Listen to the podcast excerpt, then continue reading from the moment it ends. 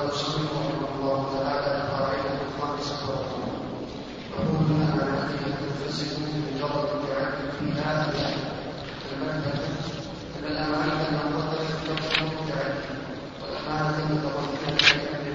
وكل على الصحيح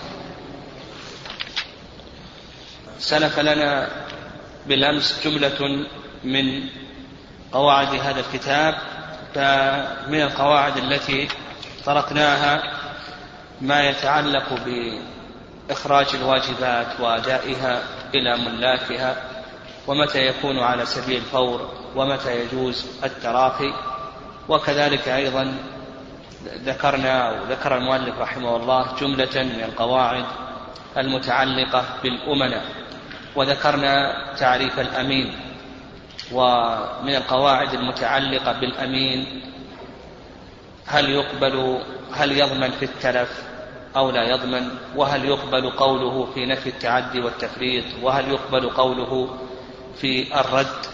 وأن المؤلف رحمه الله تعالى قسم الأمين إلى ثلاثة أقسام وذكرنا حكم كل قسم من هذه الأقسام. كذلك أيضا من القواعد التي طرقناها ما يتعلق بتوارد, بتوارد العقود. بعضها على بعض إلى آخر ما تقدم. ثم قال المؤلف رحمه الله تعالى القاعدة الخامسة والأربعون. قال عقود الأمانات. هل تنفسخ بمجرد التعدي فيها أم لا؟ المذهب أن الأمانة المحضة تبطل بالتعدي والأمانة المتضمنة لأمر آخر لا تبطل على الصحيح. آه هذه القاعدة أو معنى هذه القاعدة هو زوال الائتمان بالتعدي.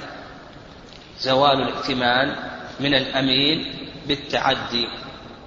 وذكر المؤلف رحمه الله تعالى أن الأمانة تنقسم إلى قسمين القسم الأول أمانة محضة والقسم الثاني أمانة غير محضة. الأمانة المحضة يعني الأمانة المحضة هي التي قبضت لنفع مالكها فقط. الأمانة المحضة هي الأمانة التي قبضت لنفع مالكها فقط مثل الوديعة. الوديعة قبضها المودع لمصلحة المالك المودع القسم الثاني الأمانة غير المحضة. الأمانة غير المحضة. والأمانة غير المحضة هي التي قبضها الأمين لمصلحته هو أو لمصلحتهما جميعا الأمانة غير المحضة هي التي قبضها الأمين لمصلحته هو. أو لمصلحتهما جميعا. فقبضها لمصلحته هو مثل العارية. يعني الصحيح أن العارية أمانة والصواب أنها غير مضمونة. فالعارية قبضها المستعير لمصلحته هو أو لمصلحتهما جميعا مثل مال المضاربة. مال المضاربة هذا قبضه الأمين المضارب لمصلحتهما جميعا لمصلحة المالك ومصلحة العامل. فيقول لك المؤلف رحمه الله بأن الأمانة المحضة آه، تبطل بالتعدي. يعني مثال ذلك يعني مثال ذلك هذا رجل أودع وديعة أودعناه وديعة أودعناه سيارة مثلا. الأصل في الوديعة أن يحفظها في حرز مثلها وأن لا يتصرف فيها. هذا الأصل. الأصل أن يحفظها في حرز مثلها وأن لا يتصرف فيها. المودع تعدى أخذ هذه السيارة وجعل يستعملها من غير لا لمصلحتها أخذ يقودها يمينا وشمالا لا لمصلحتها. حينئذ نقول ائتمانه قد بطل. ائتمانه لما تعدى نقول زال ائتمانه. لكن هل يعود ائتمانه بإعادة الوديعة إلى حرزها أو أنه لا بد من عقد جديد. يقول لك المؤلف رحمه الله لا بد من عقد جديد. فهذا الرجل لما تعدى في الوديعة يقولون بأن ائتمانه قد زال وحينئذ لكي يكون أمينا ولا يضمن إذا تلفت هذه الوديعة لكي يكون أمينا ولا يضمن عليه أن يجدد العقد مرة أخرى. يعني يذهب إلى المودع ويجدد معه عقد الوديعة مرة أخرى. والرأي الثاني في المسألة أنه إذا تاب وأعادها إلى حرزها وترك التعدي أنه إذا تجافى عن التعدي فإن ائتمانه يعود. ومن الأمثلة على ذلك أيضا الوكيل. من الأمثلة على ذلك الوكيل. إذا وكلته أن يبيع السيارة. فأخذ السيارة وجعل يستعمله. الأصل أنه ما يستعمل السيارة. لا يستعمل الثوب الذي وكلته أن يبيعه. لكن جعل يستعمل السيارة. هنا تعدى الآن. نقول بأن ائتمانه قد زال تصرفه نافذ. إذا باع السيارة فإن التصرف نافذ لوجود الإذن. لكن بقينا بقينا فيما يتعلق بائتمانه. هل يضمن إذا تلفت تحت يده السيارة أو لا يضمن؟ يقول لك المؤلف رحمه الله ما دام أنه تعدى فإنه يضمن. يقول ما دام أنه تعدى فإنه يضمن. ولكي يعود ائتمانه لا بد من عقد جديد. حتى ولو ترك التعدي فإنه فإنه يضمن لأن ائتمانه قد زاد. وعلى هذا لو تلفت السيارة تحت يده سواء تعدى أو لم يتعدى فرط أو لم يفرط قل يضمن بكل حال. بخلاف ما إذا لم يتعدى لم يستعمل هذه السيارة ثم تلفت تحت يده يضمن أو لا يضمن؟ نقول لا ضمان عليه لأن السيارة تحت يد الوكيل. حكمها حكم ماذا؟ حكم الأمان لا يضمن إلا بالتعدي أو التفريط. ومثل ذلك أيضا الشريك إذا تعدى في أموال الشركة واستخدم أموال الشركة في غير مصلحة الشركة. نقول زال ائتمانه وإذا تلف هذا المال تحت يده يضمن أو لا يضمن؟ نقول يضمن. لكن لو ترك التعدي لو ترك التعدي هل يعود ائتمانه أو نقول لا بد من عقد جديد؟ ها؟ هذا على حسب الخلاف. المهم نفهم هذه القاعدة أن الأمين يعني الخلاصة في هذه القاعدة أن الأمين إذا تعدى في الأمانة كأن يستعملها لغير مصلحتها هل يزول ائتمانه بحيث أن نجعله ضامنا بكل حال؟ أو نقول بأن ائتمانه يعود بترك التعدي. واضح؟ هل يزول ائتمانه؟ هو ائتمانه زال الآن بالتعدي. لكن إذا ترك التعدي هل يعود الائتمان أو نقول لا بد من عقد جديد؟ ما, ما دام أنه متعد زال ائتمانه ويكون ضامن بكل حال. لكن لو ترك التعدي هل نقول بأن ائتمانه يعود أو نقول لا بد من عقد جديد؟ لا بد أن يجدد العقد مرة أخرى لكي يعود ائتمانه. هذا على حسب الخلاف. ويظهر والله أعلم يظهر والله أعلم أنه إذا ترك التعدي وأرجع الأمانة إلى حرزها فإن ائتمانه يعود كما هو قول مالك رحمه الله تعالى. قال رحمه الله القاعدة السادسة والأربعون. نعم. القاعدة السادسة والأربعون. إلى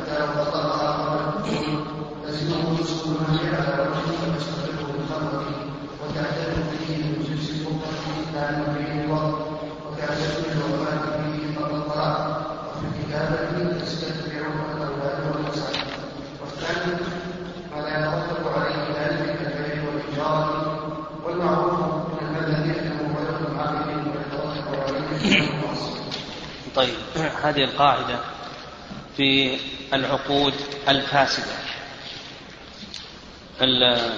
الفرق بين هذه القاعدة والقاعدة التي قبلها أن القاعدة التي قبلها العقد صحيح لكنه تعدى فيه. يعني الفرق أن العقد صحيح لكن هنا العقد من أصله غير صحيح. هنا العقد من أصله غير صحيح. فما حكم التصرف؟ مع أن العقد غير صحيح. القاعدة السابقة العقد صحيح لكنه تعدى فيها. هنا العقد في أصله غير صحيح. فما حكم التصرف مع أن العقد غير صحيح؟ قال لك المؤلف رحمه الله العقود الفاسدة. العقد الفاسد هو الذي اختل شرط من شروط صحته. اختل شرط من شروط صحته. هل هذه العقود الفاسدة منعقدة بحيث يصح التصرف فيها؟ أم نقول بأن هذه العقود الفاسدة غير منعقدة بحيث أنه لا يصح التصرف فيها؟ نقول بأن هذا العقد الفاسد ينقسم إلى أقسام. لكي نفهم هل هذا العقد الفاسد آه، هل هو منعقد أو ليس منعقدا إلى آخره لكي تصح التصرف ترتب على هذا العقد. يعني هل يترتب على هذا العقد الفاسد ما يترتب على العقد الصحيح أو لا. نحن عرفنا العقد الفاسد لكن بقينا هل هو منعقد وهل يترتب عليه؟ ما يترتب على العقد الصحيح أو لا. نقول بأن هذا ينقسم إلى أقسام. القسم الأول العقود الجائزة. والعقود الجائزة العلماء رحمهم الله يقسمون العقود إلى ثلاثة أقسام عقود جائزة وعقود لازمة وعقود لازمة من أحد الطرفين. فالعقود الجائزة هي التي يتمكن كل من العاقدين أن يفسح والعقود اللازمة هي التي لا يتمكن أحد المتعاقدين من الفسخ والعقود اللازمة من طرف وجائزة من طرف آخر هي التي يتمكن أحد العاقدين من الفسخ ولا يتمكن العاقد الآخر من الفسخ فالعقود الجائزة مثل عقد الوكالة عقد المضاربة عقد الشركة عقد المساقات والمزارع على قول. بعض العلماء يرى أنها عقود لازمة. العقود اللازمة مثل عقد البيع عقد نعم مثل عقد البيع عقد الإجارة إلى آخره. العقود اللازمة من طرف وجائزة من طرف مثل عقد الرهن. عقد الرهن هذا لازم من جهة الراهن. ليس له أن يفك هذا العقد. وجائز من جهة المرتهن. المرتهن له أن يبطل العقد لأن الحق له حق التوثق له. له أن يبطل العقد فنقول عندنا العقود الجائزة. هذا القسم الأول.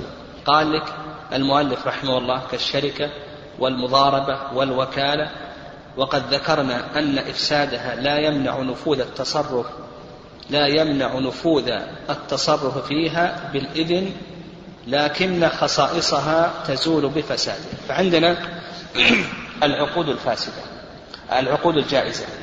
إذا كانت فاسدة. مثل عقد الوكالة. إذا كان عقد الوكالة عقدا فاسدا. مثل عقد المضاربة. إذا كان عقد المضاربة عقدا فاسدا. مثل عقد الشركة. إذا كان عقدا فاسدا. مثلا في الشركة عقد عقدا فاسدا. رأس مال الشركة مجهول. أو نقول مثلا الربح. الربح في الشركة مجهول. الربح في المضاربة مجهول. الجعل للوكيل مجهول. الش... الآن الشركة وش حكمها؟ فاسدة ولا فاسدة؟ فاسدة. الآن فاسدة. اختل شرط من شروط الصحة. بقينا في حكم التصرفات. قال لك المؤلف رحمه الله هذه العقود الجائزة. عندنا حكم التصرفات حكم تصرف الوكيل وحكم تصرف المضارب حكم تصرف الشريك. وش حكم التصرفات؟ مع أن العقد فاسد. هل نقول بأن التصرفات فاسدة أو نقول بأن التصرفات صحيحة؟ هذه مسألة.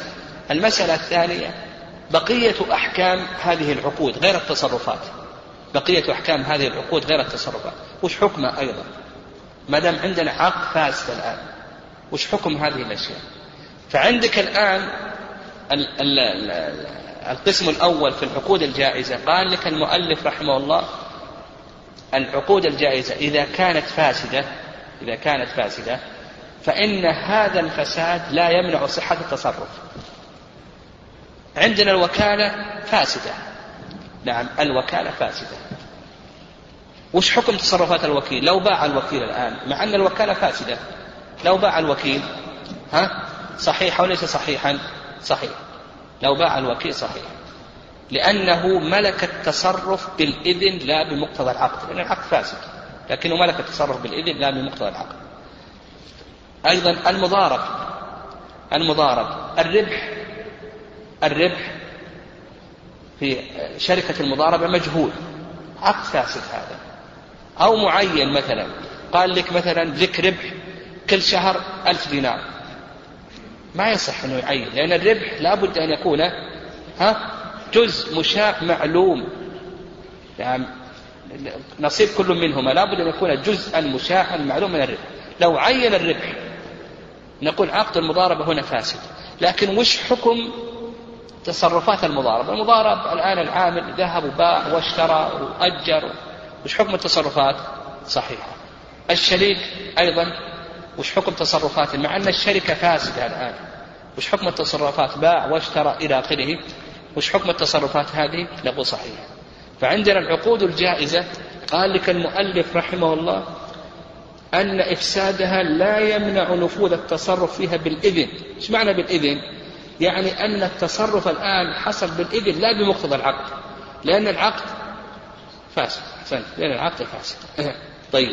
بقينا في المسألة الثانية. قال لك لكن خصائصها تزول بفسادها فلا يصدق عليها أسماء العقود إلا مقيدة بالفساد. بقينا في الخصائص. يعني خصائص هذه العقود. هل هي صحيحة أو ليست صحيحة؟ يقول لك المؤلف رحمه الله الخصائص هذه تزول غير صحيحة. فمثلا عندك الآن في شركة في شركة المضاربة.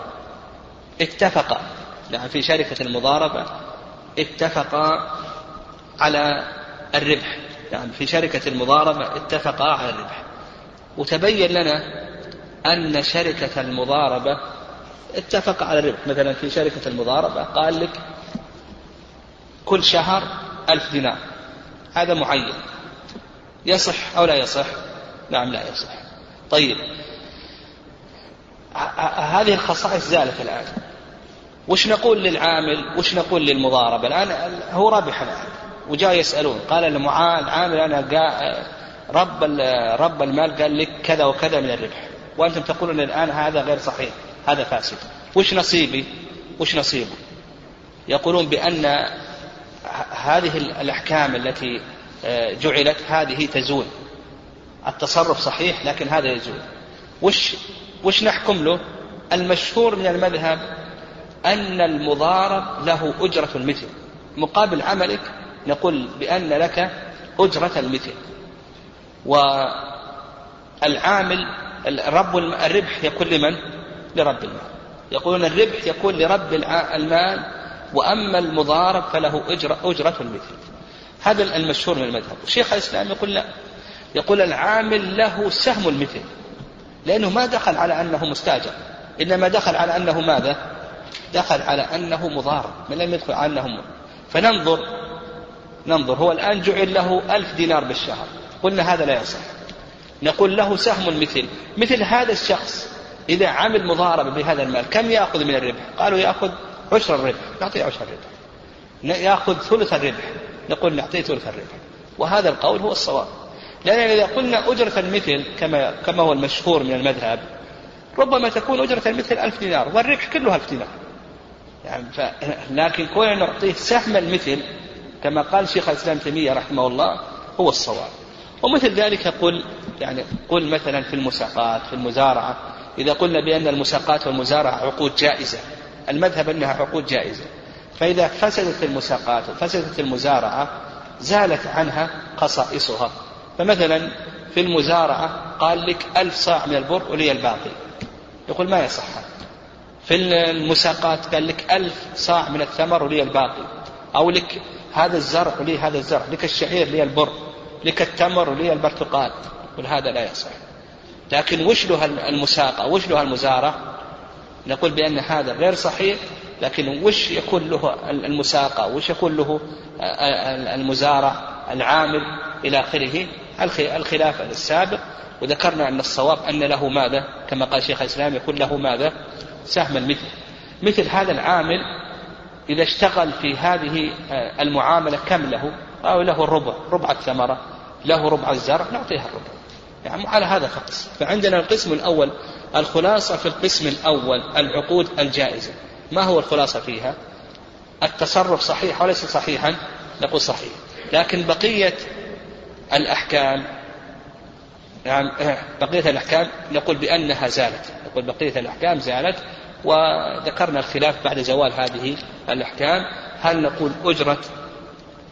نعم هل نقول أجرة المثل أو نقول نعم هل نقول أجرة المثل كما هو المذهب في المضاربة والشركة والمساقات والمزارعة إلى آخره أو نقول له سهم المثل؟ وقل مثل ذلك أيضا في الجعالة إلى آخره لأن الجعالة أيضا من العقود الجائزة. هذا القسم الأول. في العقود الفاسدة. طيب القسم الثاني قال لك العقود نعم العقود الجائزة. القسم الأول في العقود الجائزة. القسم الثاني قال كالنوع الثاني العقود اللازمة. فما كان منها لا يتمكن العبد من الخروج منه بقوله كالإحرام فهو منعقد لأنه لا سبيل له لا سبيل إلى التخلص منه إلا بإتمامه أو الإحصار عنه. طيب هذا القسم الثالث. القسم الثالث أن يكون عقدا لازما لا يتمكن العبد من الخروج منه. القسم الثالث أن يكون عقدا لازما لا يتمكن العبد من الخروج منه. وهذا مثله ها الإحرام. كيف الإحرام؟ هذا رجل أحرم بالعمرة وهو يجامع زوجته. أحرم بالعمرة وهو يجامع زوجته أو أحرم بالحج وهو يجامع زوجته. الآن عقد الإحرام انعقد فاسدا أو لم ينعقد فاسدا ها؟ قال لك المؤلف بأنه ينعقد فاسدا. يعني عقد فاسدا. طيب وش الحكم في هذا العقد الفاسد؟ يعني عقد نقول بأنه يمضي. وتصرفه في هذا العقد الفاسد صحيح. يعني نقول بأنه يمضي ويجب عليه كما ورد عن الصحابة يجب عليه أن يمضي في هذا الحج الفاسد ويجب عليه ماذا؟ أن يقضيه من قابل. يقول يمضي في هذا العقد الفاسد في هذا الحج الفاسد ويجب عليه أن يقضيه من قابل.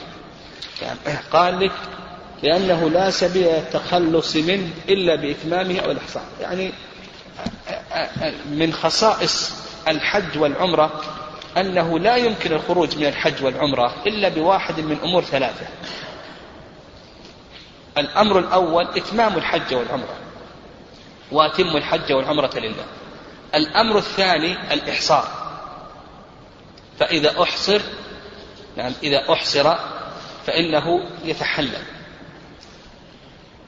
الأمر الثالث بالردة نسأل الله السلامة. يعني, يعني أنت إذا أحرمت بحج أو عمرة ما يمكن أن تخرج من هذا الإحرام إلا بواحد من أمور ثلاثة إكمال النسك إتمام النسك أو ماذا؟ الإحصار أو ماذا؟ الردة. نسأل الله السلامة.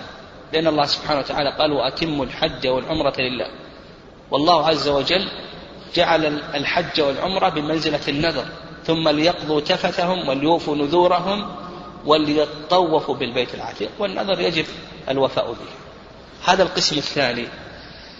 قال لك المؤلف رحمه الله ما القسم الثالث قال لك ما يترتب عليه حكم مبني على التغليب والسراية. هذا القسم الثالث أن يكون عقدا لازما.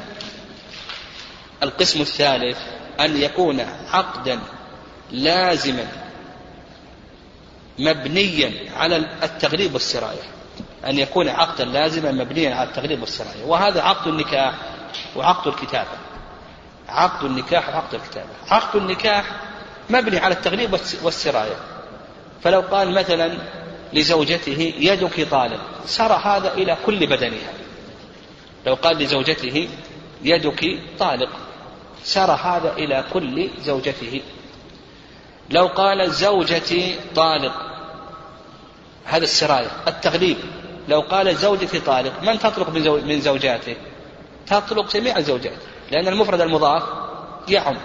يعني المفرد المضاف يعم ما دام أنه ما خصص بالشرط أو بالنية تطلق جميع زوجاته. فهذا يدلك على أن النكاح مبني على ماذا؟ على التغليب والسراية. مثلها أيضا عقد الكتابة. العتق مبني على التغليب والسراية. لو قال لرقيقه يدك حرة. سرى ذلك إلى كل يده. لو قال أيضا لو قال عبدي حر رقيقي حر يعتق جميع أرقائه جميع أرقائه مبني على التغليب ما لم يكن هناك نية أو شرط. فإذا قال عبدي حر عتق, عتق كل أرقائه. ومثله أيضا لو قال يدك حرة نعم، فإنه يسري إلى كل بدنه أو مثلا أعتق نصيبه المشترك بينه وبين شخص آخر فإنه يسري عليه إذا كان موسرا وإن كان معسرا كما تقدم تكلمنا عليه من من أهل العلم من قال بأنه يبقى مبعض ومنهم من قال بأنه يستسعى كما جاء في الحديث يستسعى العبد غير مشقوق عليه. هذا القسم الثاني القسم الثالث إذا كان عقدا لازما مبنيا على الغلابة على السراية والتغليب يعني إذا كان عقدا لازما مبنيا على السراية والتغليب.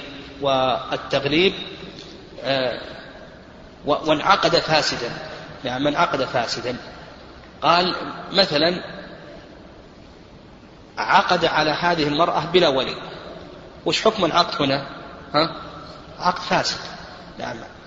عقد على هذا الرقيق بثمن مجهول. ها؟ كتبه بثمن مجهول. نعم هذا عقد فاسد. وش الحكم هنا؟ هذه عقود فاسدة. الكتابة عقد فاسد. النكاح عقد فاسد. وش يترتب عليه؟ قال لك المؤلف رحمه الله إيه، فهو منعقد. يقول لك هذه عقود منعقدة. إذا كان عقد النكاح عقد الكتابة عقود فاسدة يقول لك المؤلف رحمه الله بأنها عقود منعقدة. قال فهو منعقد يترتب عليهما الطلاق والعتق فلقوتهما ونفوذهما انعقد العقد المختص بهما ونفذا فيه وتبعهما أحكام كثيرة من أحكام العقد ففي النكاح نعم نقول عقد النكاح إذا كان فاسدا يترتب عليه اولا أنه عقد منعقد ثانيا الطلاق يصح فيه الطلاق العقد الفاسد يصح. بل العلماء يقولون يجب أن يطلق في العقد الفاسد يجب. مثلا إذا تزوج امرأة بلا ولي أو بلا شهود يجب عليه أن يطلق. لماذا؟ لأن من أهل العلم من يرى صحة العقد. يعني من العلماء كمثلا أبي حنيفة النكاح بلا ولي يرى صحة العقد فيقولون يجب عليه أن يطلق. فصحة العقد الطلاق. يجب المهر بالعقد حتى لو طلقها قبل الدخول لزمه نصف المهر على وجه. هذا الحكم الثالث في النكاح. لو طلقها قبل الدخول يجب نصف المهر. والرأي الثاني قال لك المؤلف رحمه الله على وجه والرأي الثاني ما يجب شيء لأن العقد فاسد وهذا اختيار شيخ الإسلام تيمية رحمه الله تعالى. لكن لو كان بعد الدخول ها قال لك حتى نعم ويستقر بالخلوة نعم يستقر بالخلوة هو الدخول. لو دخل بها في العقد الفاسد يجب المهر ولا ما يجب المهر؟ ها؟ نقول يجب المهر لحيث عائشة بما استحل من فرجها أو خل بها نعم أو خل بها يقول لك المؤلف رحمه الله يجب المهر. والصحيح أنه يجب المهر بالدخول دون الخلوة. بالدخول لأن الحد لأن هذا ليس عقدا. صحيحا نرتب عليه جميع أحكام الصحيح. قال لك وتعتد. هذا الحكم الخامس. لو توفي في العقد الفاسد يقول لك المؤلف رحمه الله تعالى بأنها تعتد. هذا المشهور من المذهب. قال تعتد من جنس الفرقة يعني من حين الفرقة الصحيح لا من حين الوضع وتعتد للوفاة فيه قبل الطلاق. يعني قبل أن يطلقها لأنه يجب عليه أن يطلقها. فهذه خمسة أحكام مترتبة على النكاح الفاسد. يعني عندك هل هو منعقد أو ليس منعقدا؟ نقول منعقد ويقع فيه الطلاق بل العلماء يقولون يجب الطلاق. بالنسبة للمهر الحكم الثالث بالنسبة للمهر قال لك إذا طلق قبل الدخول أو الخلوة نصف المهر وإذا طلق بعد الدخول أو الخلوة نصف المهر على وجه وإذا طلق بعد الدخول أو الخلوة وجب المهر كامل استقر. والصحيح بالنسبة للمهر أنه لا يجب إلا إذا وطئها. يعني ما نرتب عليه كل أحكام النكاح الصحيح. نقول لا يجب إلا إذا وطئ فإذا وطئها فكما قال النبي صلى الله عليه وسلم في حديث عائشة لها المهر بما استحل نعم بما استحل من فرجها. آه آه طيب.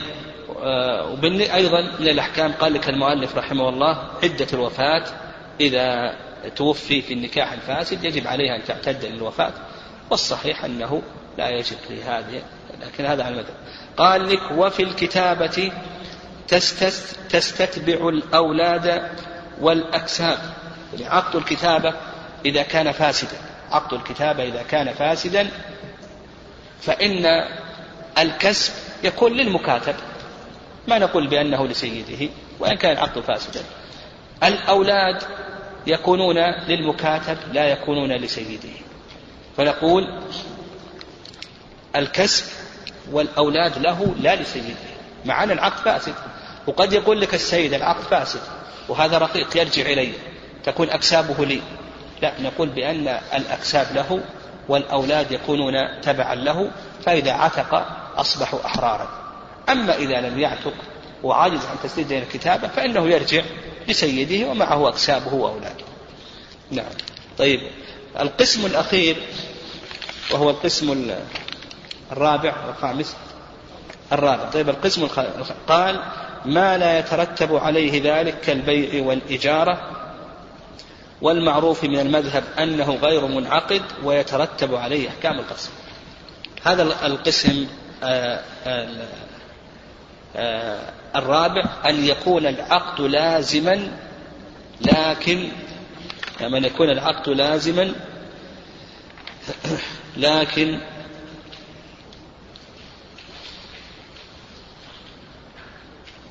نعم. يقول لك المؤلف نعم أن يكون العقد لازما. قال لك المؤلف كالبيع والإجارة. نعم كالبيع والإجارة. هل هذا منعقد أو ليس منعقد؟ يقول لك بأنه ليس منعقدا والسلعة المقبوضة فيه حكمها حكم الغصب. السلعة المقبوضة فيه حكمها حكم الغصب. فإذا عقد بثمن مجهول باع بثمن مجهول ها فالعقد البيع منعقد أو ليس منعقدا. قال بأنه ليس منعقد. طيب المشتري قبض السلعة. يد المشتري على هذه السلعة كيد الغاصب. يجب عليه أن يبادر بردها. وإن تلفت تحت يده فإنه ضامن فإنه ضامن مثلها الإجارة أيضا. يعني مثل الإجارة. لو أجر البيت بعقد فاسد مثلا بأجرة مجهولة فالعقد لا ينعقد.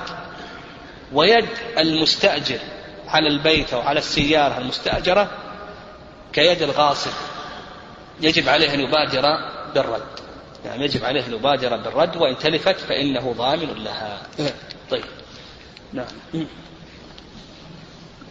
وعلى السلام يقبل المقبوضين في عقد يعاقب الضمان بصحيحه يجب الضمان يعاقب لا يجب الضمان بصحيحه لا يجب معنى هذه القاعدة القاعدة السابعة والأربعون المقبوض بعقد فاسد هل هو مضمون أو ليس مضمونا المقبوض بعقد فاسد هل هو مضمون أو ليس مضمون؟ تقدم في آخر قسم أنه إذا كان من عقود المعاوضات ها البيع والإجارة أنه مضمون أو ليس مضمونا إنه مضمون.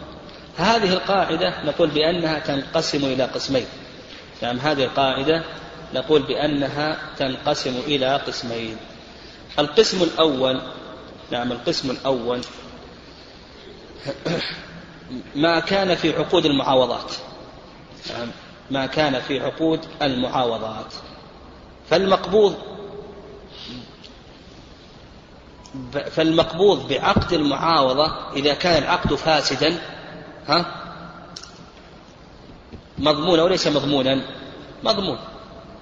نقول القسم الأول ما كان في عقود المعاوضات كالبيع والإجارة وكذلك أيضا النكاح. هذه العقود عقود المعاوضات إذا كانت صحيحة فإنها مضمونة. كذلك أيضا إذا كانت فاسدة فإنها مضمونة. ولهذا قال لك المؤلف كل عقد يجب الضمان في صحيحه يجب في فاسده.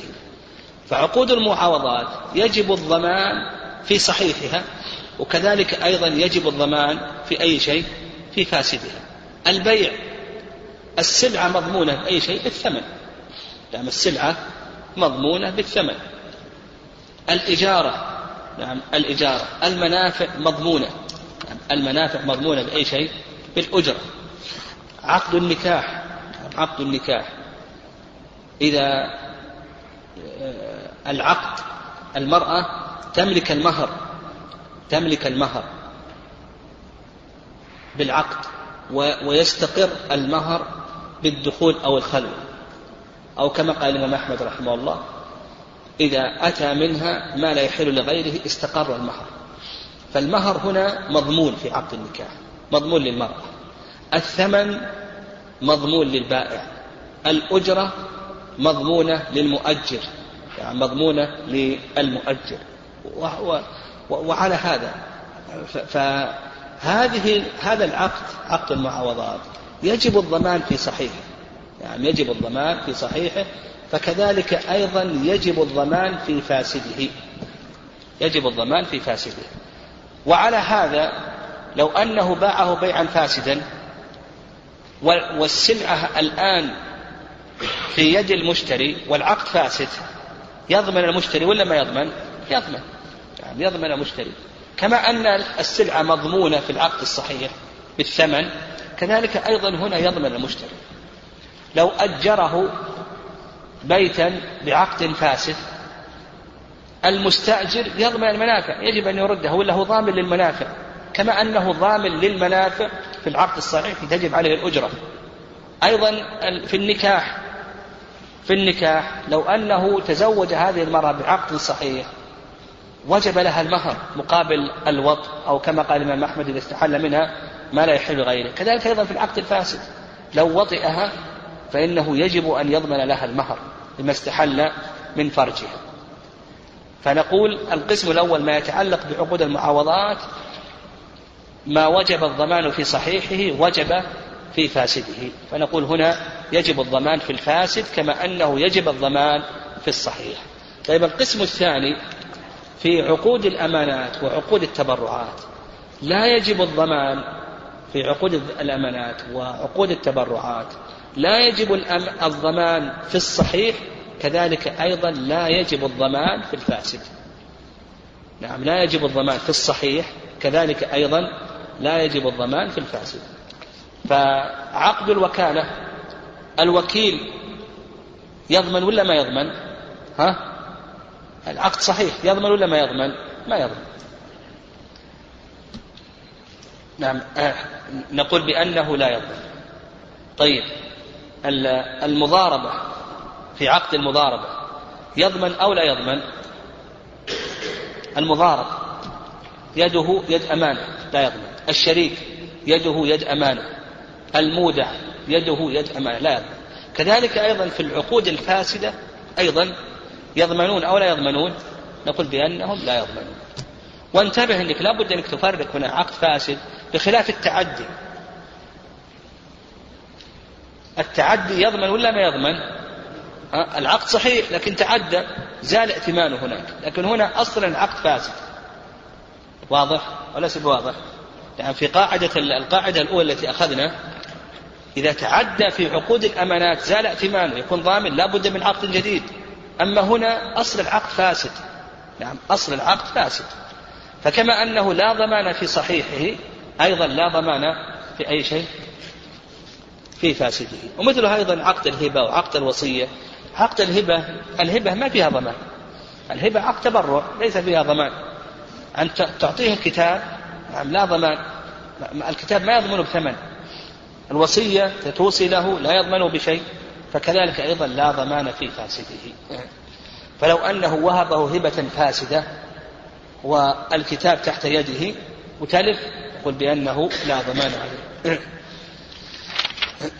نعم. طيب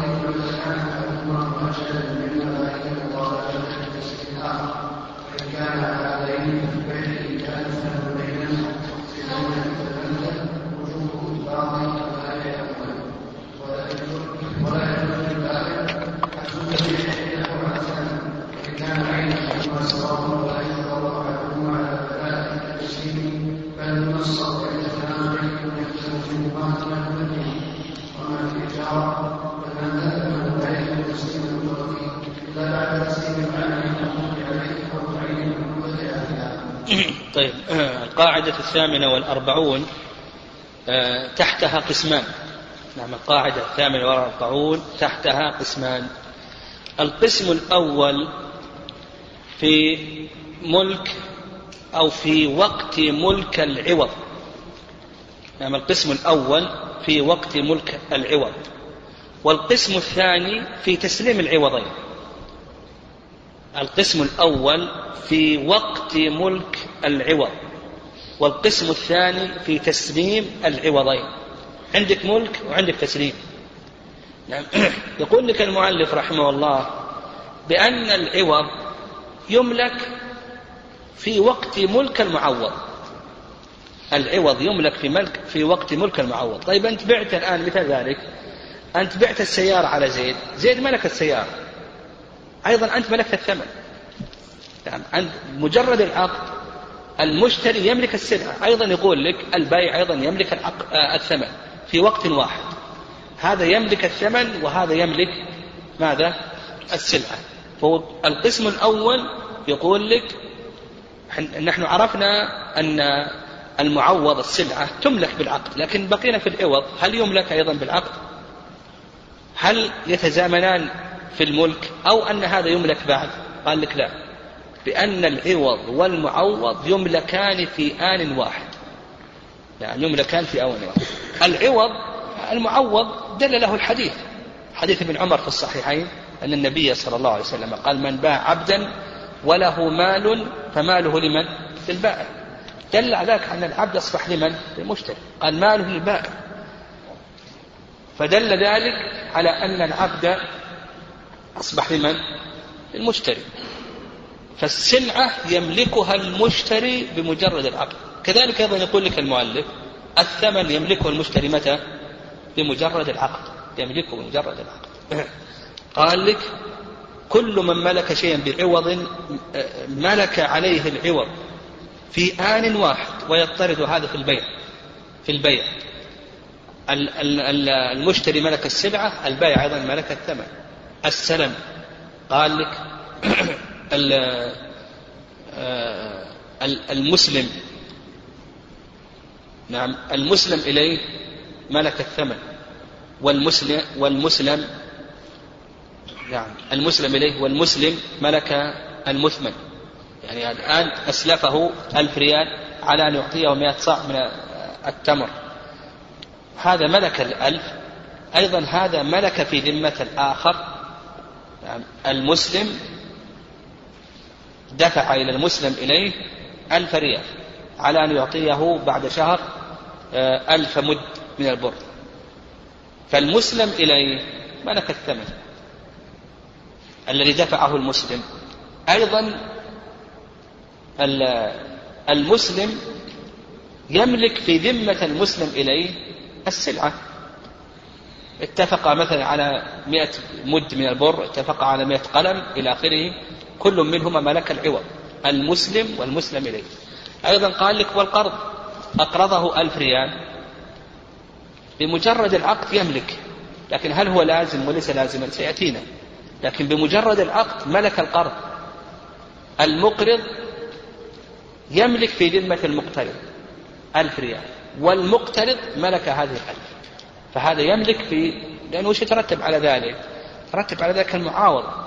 أنا ما دمت إني أنه حكم لي أني ملكت في ذمة ألف ريال. يصح أن يبيع أصح أبيع الدين هذا. لأنه أصبح مال الآن مملوك لي. وعلى هذا فقس. فنقول بأنه بأن العوض والمعوض يملكان في آن واحد. قال لك والإجارة والنكاح والكتابة وكذلك الإجارة. هذا يملك المنافع وهذا يملك الأجرة. نعم. والنكاح. نعم النكاح الزوجة تملك تملك الصداق والزوج يملك الاستمتاع. المعوض هو الاستمتاع والزوجة تملك الصداق والكتابة إلى آخره. قال لك وكذلك المعاوضات القهرية كأخذ المضطر طعام الغير وأخذ الشفيع الشخص ونحوها. وهذا سيأتينا في المعاوضة القهرية. المضطر يعني إذا إذا اضطر الإنسان إلى خبز الغير وأخذه وأكله ملك صاحب الخبز الثمن في ذمة المضطر ملك الثمن. كذلك أيضا الشخص الشفيع إذا إذا شفع شفيع زيد وعمر شريكان في أرض. زيد باع على صالح جاء عمر وشفع. جاء عمر وشفع. فنقول ملك الشخص والمشتري ملك الثمن أيضا يأخذ منه الثمن الذي دفعه لزيد. يعني هذا هذا القسم الأول من هذه القاعدة. نفهم أن العوض والمعوض أنهما يملكان في أي شيء؟ في آن واحد. نعم. أما أما القسم الثاني تسليم التسليم الآن. هو بين لك المؤلف رحمه الله أنه بالعقد حصل الملك الآن. بالعقد حصل الملك. و يعني مما يدل لذلك حديث الواهبة. نعم مما يدل لما ذكره المؤلف رحمه الله. حديث الواهبة حديث سهل بن سعد في الصحيحين. حديث الواهبة المرأة التي جاءت تهب نفسها للنبي صلى الله عليه وسلم. فالنبي صلى الله عليه وسلم لم يرى فيها حاجة وجلست. فلما طال بها المقام نعم جلست. فقال رجل يا رسول الله إن لم يكن لك بها حاجة فزوجني. فقال النبي صلى الله عليه وسلم ما تصدقها قال إزاري. يقول الراوي عليه إزار ما عليه رداء قال النبي صلى الله عليه وسلم إن أصدقتها إزارك جلست ولا إزار لك. هذا عوض. هو الآن سيملك ماذا؟ المنفعة الاستمتاع. وسيدفع ماذا؟ العوض. العوض ما هو؟ الإزار. فقال النبي صلى الله عليه وسلم إن أعطيتها إزارك هذا يدل على أنها ملكت بالعقد. جلست ولا إزار لك. التمس ولو خاتم من حديد. فهذا يدل على أنه كما قال المؤلف رحمه الله في هذه القاعدة وأن العوض والمعوض أنهما يملكان في العقد لكن أيضا لابد أن نفهم فرق فرقا بين مسألة الملك وبين مسألة اللزوم. قد يكون يعني يحصل الملك لكنه ليس بلازم يصح العقد لكنه ليس بلازم كما سيأتي إن شاء الله. قال لك المؤلف وأما تسليم العوضين تسليم العوضين هذا تحته أقسام. هذا الشق الثاني من هذه القاعدة تسليم العوضين. يعني إذا اختلف في التسليم. هذا يقول سلم أنت وهذا يقول سلم أنت إلى آخره. قال لك هذا القسم الأول. يعني تسليم العوضين تحته أقسام. القسم الأول قال لك فمتى كان أحدهما مؤجلا لم يمنع ذلك المطالبة بتسليم الآخر. هذا القسم الأول. أن يكون أحدهما مؤجلا. فغير المؤجل لصاحبه أن يطالب. القسم الأول أن يكون أحد العوضين مؤجلا. فإذا كان أحد العوضين مؤجلا فللآخر أن يطالب بالتسليم. مثال ذلك يعني مثال ذلك باعه السيارة بثمن مؤجل. المشتري له أن يطالب بالسيارة وليس له أن يطالب بالسيارة. له أن يطالب بالسيارة. لكن البائع هل له أن يطالب بالثمن؟ يقول ليس له أن يطالب بالثمن. فنقول إذا كان أحدهم مؤجلا فالذي عوضه حال له أن يطالب به. نعم له أن يطالب به. هذا القسم الأول. فنقول إذا كان أحدهما مؤجلا فله أن يطالب به. طيب. ليس له أن يطالب لكن الذي عوضه حال هذا نقول ماذا؟ له أن يطالب إذا كان غير مؤجل طيب هذا القسم الأول. القسم الثاني وإن كان حالين ففي البيع إن كان الثمن دينا في الذمة فالمذهب وجوب إقباض البائع. هذا القسم الثاني. أن يكون حالين لكن الثمن موصوف في الذمة. كمؤلف دين يعني موصوف في الذمة. غير معين. ها أن يكون حالين لكن الثمن ماذا؟ موصوف في الذمة. من أعطينا مثال؟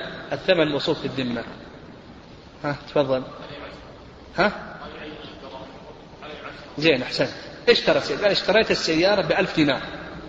ألف دينار ما عين ما قال بهذه الألف. وصف لنا الثمن أن عدده ألف وأن جنسه دنانير. ما ما عين هذا يسميه العلماء دين موصوف في الذمة. يسمونه دين يسمونه موصوف بالذمة. طيب هذا الحكم. إذا كان الثمن دينا يعني ما قال بهذه العشر. قال أنا شريت منك السيارة بألف دينار. ما قال بهذه الألف عينها إذا كان الثمن دينا ما الحكم هنا؟ قال لك المؤلف رحمه الله فالمذهب وجوب إقباض البيع. نقول البايع أنت سلم سلم السيارة. يسلم السيارة. نقول أنت أيها المشتري سلم الألف. الألف غير معين. ربما نسلم من جيبه ربما أنه يجيب من المصرف ربما يجيب من البيت. غير معين. هذا موصوف في الذمة. نقول سلم أنت أيها البائع ثم سلم أنت أيها المشتري. هذا القسم الثاني طيب القسم الثالث قال لك هذه استطراد من المؤلف. قال ولا يجوز البيع حبس المبيع عنده على الثمن هذه تقدم. قال وإن كان عينا فهما سواء. هذا القسم الثالث ها؟ أن يكون حالين العوض والمعوض الثمن والمثمن كل منهما حال والثمن ماذا؟ عين ليس دينا ليس موصوف الذمة عين. قال اشتريت منك هذه السيارة بهذه الألف. بهذه وش الحكم هنا؟ وتنازع. البائع يقول سلما أنت والمشتري يقول سلما أنت. وش نعمل قال لك المؤلف رحمه الله لا يجبر أحدهما على البداءة بالتسليم بل ينصب عند التنازع من يقبض منهما ثم يقبضهما. الثمن عين. قال اشتريت السيارة بهذه الألف. فالثمن الثمن معين الآن. الثمن معين. تنازع. هذا يقول سلم وهذا يقول سلم. وش, وش الحكم؟ يقول لك المؤلف رحمه الله ما يجبر أحدهم على التسليم يذهبون للمحكمة للقاضي. والقاضي ينصب شخصا يأخذ منهما ويسلم لهذا ويسلم لهذا لكن هذا فيه مشقة. يعني كون نذهب إلى القاضي والقاضي ينصب شخص يقبض من البايع السلعة ويقبض من المشتري الثمن ثم يسلم البايع ثم يسلم المشتري. هذا فيه مشقة.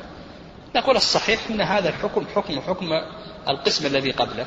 نقول يجب على البائع أن يسلم أولا ثم المشتري يسلم ثانيا. لأن هذا هو العرف. عرف الناس أن البائع يسلم أولا ثم المشتري يسلم ثانيا. قال لك المؤلف رحمه الله يعني أصبح عندنا ثلاثة أقسام. طيب تسليم العوضين.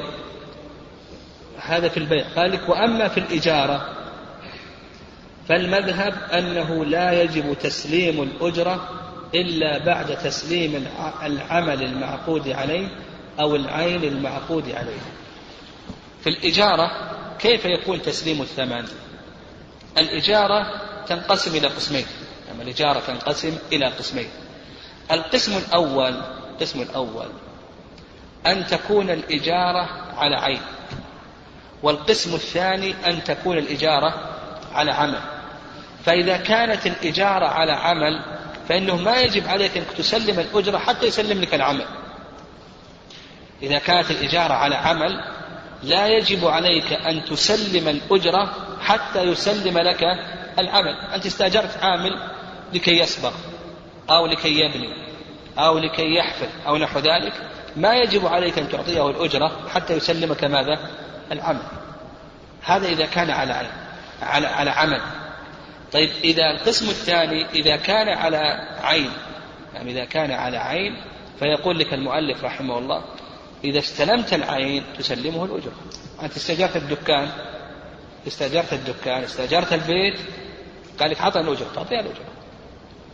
تعطيها الأجرة. إلا إذا رضي أن يؤخر الأجرة وإلا الأصل أنك إذا استلمت العين أعطنا الأجرة تعطيها الأجرة. فإذا كان على عمل بعد نهاية العمل. إذا كان على عين إذا استلمت ماذا؟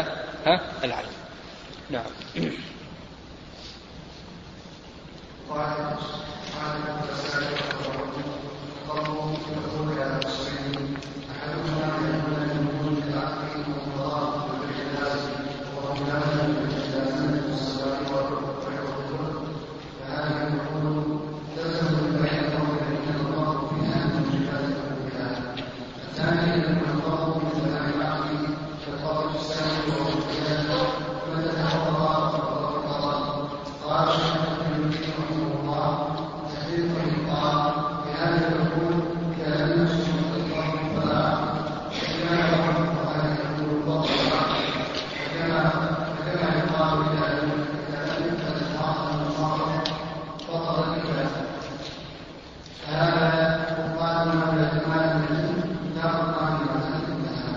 طيب هذه القاعدة القاعدة التاسعة والأربعون في أثر القبض على لزوم العقد. يعني هذه القاعدة القاعدة التاسعة والأربعون في أثر القبض على لزوم العقد. عندنا كما أشرنا فيما تقدم العقد يكون صحيحا لكنه لا يكون لازما يعني العقد يكون صحيح لكنه لا يكون لازما. ف نعم. فهل يشترط القبض للزومه؟ أو نقول بأن القبض لا يشترط للزومه إلى آخره. وأيضا قد يكون صحيحا نعم. قد يكون صحيحا لكن نشترط القبض لتمام الصحة. يعني وش أثر القبض على اللزوم وعلى الصحة. هذا المراد بالقاعدة. المراد بهذه القاعدة القبض ما أثره على اللزوم على على استقرار العقد يعني إنه ما يمكن إنه يفسخ. وعلى الصحة يعني استقرار الصحة ما يمكن أن يفسد يعني ما يمكن أن يفسد فالعقود يقسمها العلماء رحمهم الله ثلاثة أقسام. نعم. عقد عقد يصح ويلزم بمجرد العقد دون القبض. عقد لا يحتاج إلى القبض لا في لزومه ولا في صحته. واضح؟ عقد لا يحتاج إلى القبض لا في لزومه ولا في صحته. وش مثاله؟ مثل عقد البيع. إذا باع خلاص العقد صحيح ولازم. تفرق من المجلس عقد لازم. عقد النكاح عقد صحيح ولازم. ما يحتاج حتى وإن قبض المرأة حتى وإن لم يقبض المرأة. لو طلق العقد الطلاق صحيح. طيب القسم الثاني عقد صحيح لكن يحتاج إلى القبض للزومه لكي يلزم غير مستقل. بمعنى أنه يصح فيه ماذا؟ ها أكمل. الفاسق أحسنت. يصح فيه الفاسق وش مثاله؟ مثل الهبة المذهب. الهبة عقد صحيح أنت وهبته لكن الموهوب له ما قبض السيارة. الواهب له أنه يفسخ القرض أيضا. يقولون عقد صحيح لكن لا بد من القبض لكي يلزم. لو ما قبض ما لزم. لو ما قبض المقترض الرهن لو ما قبض المرتهن ما لزم. القسم الثالث عقد صحيح لكن يشترط القبض لتمام الصحة. يعني عقد صحيح لكن يشترط القبض لتمام الصحة. وهذا مثل عقد السلم. يعني لا بد من قبض رأس المال لكي يتم وصحيح عقدنا لكن لتمام الصحة لا بد من قبض رأس مال السلم في الربويات تبيع الذهب بالفضة والفضة بالذهب ريالات بالدينارات وبالجنيهات لا بد من أي شيء؟ من القبض. العقد صحيح لكن لكي تتم الصحة لا بد من أي شيء؟ لا بد من القبض. نعم. هنا هذا التفصيل الذي ذكرنا الأقسام يتبين هذه القاعدة. قال لك أن يكون من موجب العقد ومقتضاه كالبيع اللازم والرهن اللازم والهبة اللازمة والصداق وعوض الخلع فهذه العقود تلزم من غير القبض وقول المؤلف رحمه الله الهبة اللازمة هذا على قول ولا المذهب ما يرون الهبة تلزم إلا بأي شيء؟ بالقبض كما ذكرنا. وقوله أيضا الرهن الرهن اللازم هذا على قول أنه يلزم بمجرد العقد. يعني هذا على قول. وإلا فإنه كما ذكرنا عقد لا يحتاج إلى القبض. لا في صحته في تمام الصحة ولا في لزومه. هذا كالبيع كما قال لك المؤلف كالصداق. يعني كما ذكرنا أن عقد النكاح كالنكاح عوض الخلع إلى آخره. فعندك البيع عندك النكاح عندك الخلع هذه عقود لا يحتاج فيها إلى ماذا؟ ها؟ لا يحتاج إلى أي شيء إلى القبض. لا في اللزوم ولا في إتمام الصحة. لا. ولهذا قال لك وإنما القبض من موجبات عقودها. يعني العقد صحيح لكن مقتضى العقد إنك تقبض. مقتضى العقد إنك تقبض. بمعنى أنه لو طالب صاحب السلعة من انتقلت اليه السلعة يلبى طلبه. أنت اشتريت السيارة؟ قلت للبائع اعطنا السلعه السيارة. قال بعد يومين. لا. يجب أن يسلمها الآن. تزوجت المرأة؟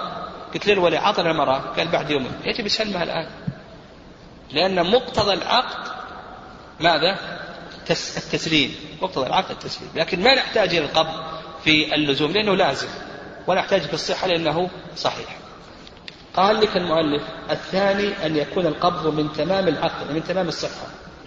كالقبض في السلام والربويات فمتى تفرق قبل القبض بطل يعني كما مثلنا هذا القسم الثاني عقد يحتاج عقد يحتاج إلى القبض لإتمام صحته.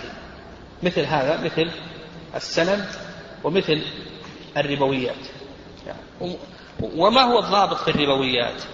يعني متى نقول يجب القبض في الربويات؟ نقول إذا اتفق في علة ربا الفضل الثمنية أو الطعم مع الكيل أو الطعم مع الوزن اتفق في العلة علة ربا الفضل يجب القبض. مثلا ريالات مع دينارات العلة موجودة الثمنية لا بد من القبض أما التساوي ليس شرطا لأن الجنس يختلف. اتفق نعم ذهب مع فضة العلة واحدة لا بد من القبض. البر مع الشعير لا بد من القبض. وعلى هذا فقس. يعني لقول النبي صلى الله عليه وسلم فإذا اختلفت هذه الأصناف فبيعوا كيف شئتم إذا كان يدا بيد.